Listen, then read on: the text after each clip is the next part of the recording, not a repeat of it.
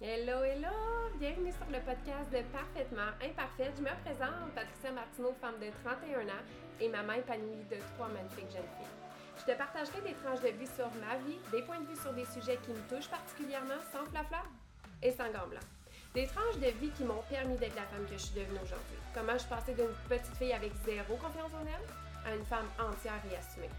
Ce podcast a pour but de t'inspirer avec mon vécu, de t'inspirer à reprendre le pouvoir sur ta confiance, le pouvoir sur ta féminité. De reprendre le contrôle non seulement sur ton corps, mais surtout sur ta vie parce que, girls, t'en as juste une. Je veux pas qu'être un entraîneur certifié, je veux te guider, t'inspirer, t'accompagner vers ton idéal de vie. T'es prête? On y va? C'est parti! Bienvenue sur le podcast de Parfaitement Imparfaite. Je suis tellement excitée, énervée, fébrile, nerveuse de débuter ce nouveau projet-là. Ça fait des mois, voire des années que j'ai envie de me lancer dans ce genre de projet sans trop savoir exactement ce que je voulais. Chose certaine, c'est que je voulais avoir la liberté de parler de plusieurs sujets qui me touchent, de parler de mon vécu dans le but de vous inspirer parce que souvent j'aurais pu baisser les bras sur plusieurs situations dans ma vie à chaque fois, j'ai décidé de me relever puis d'en sortir grandi. Même quand je voyais plus le bout du tunnel. Puis ça, de pouvoir vous partager ça, c'est un, euh, sortir de ma zone de confort. Mais je le sais que si je peux aider une femme à dire Pat, elle a passé à travers plusieurs choses, moi aussi je suis capable de le faire, ben ma mission va être accomplie avec ce podcast-là.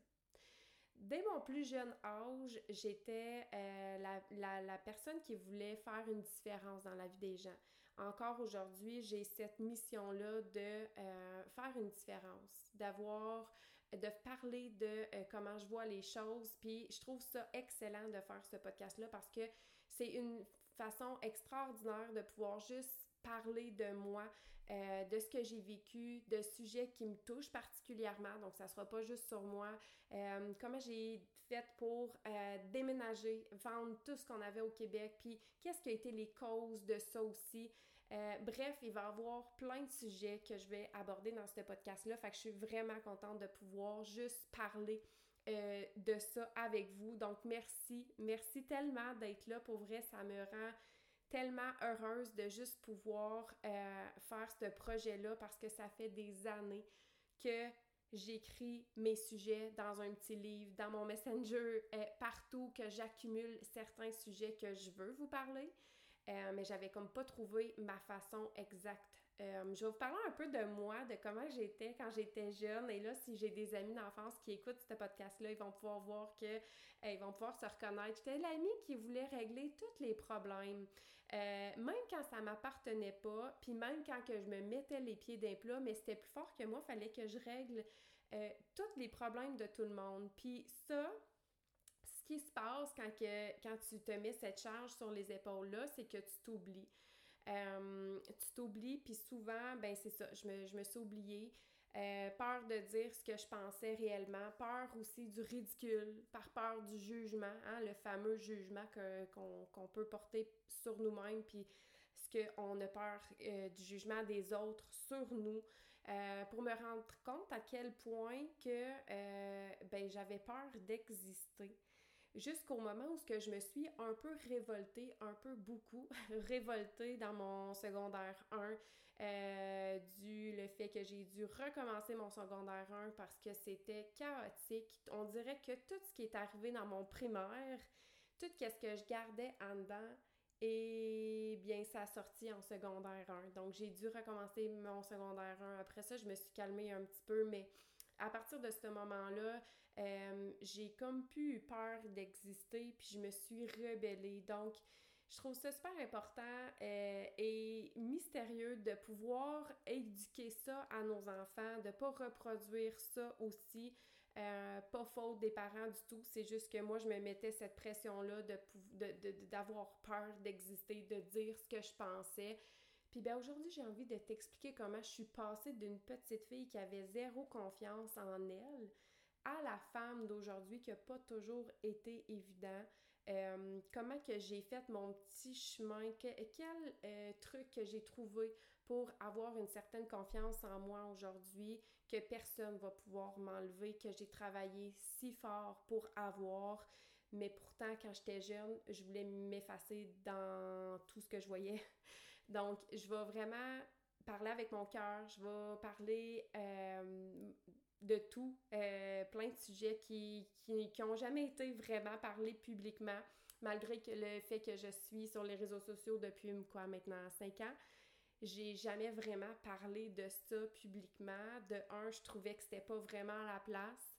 Et là, de le faire de cette façon-là, ben je trouve ça extraordinaire. Euh, j'ai 31 ans, j'en ai vécu des choses, des bonnes, euh, des moins bonnes. Euh, j'ai eu plusieurs blessures aussi. donc, c'est un peu de tout ça que je vais vous parler. J'ai envie de vous parler sans flafla, sans gants blancs, sans tabou. Ça se peut que je me trompe, ça se peut que je me fâche dans mes mots, mais je veux que ça soit 100% moi-même, donc parfaitement imparfaite. Je vais parler avec mon cœur, avec mon imperfection, avec surtout mon intensité. Euh, parce que je suis quelqu'un de très intense dans la vie et mon authenticité aussi. Je veux aider les femmes, les mamans à retrouver leur pouvoir, leur confiance féminine, leur sexualité aussi. Je trouve que c'est quelque chose qu'on parle pas assez aujourd'hui.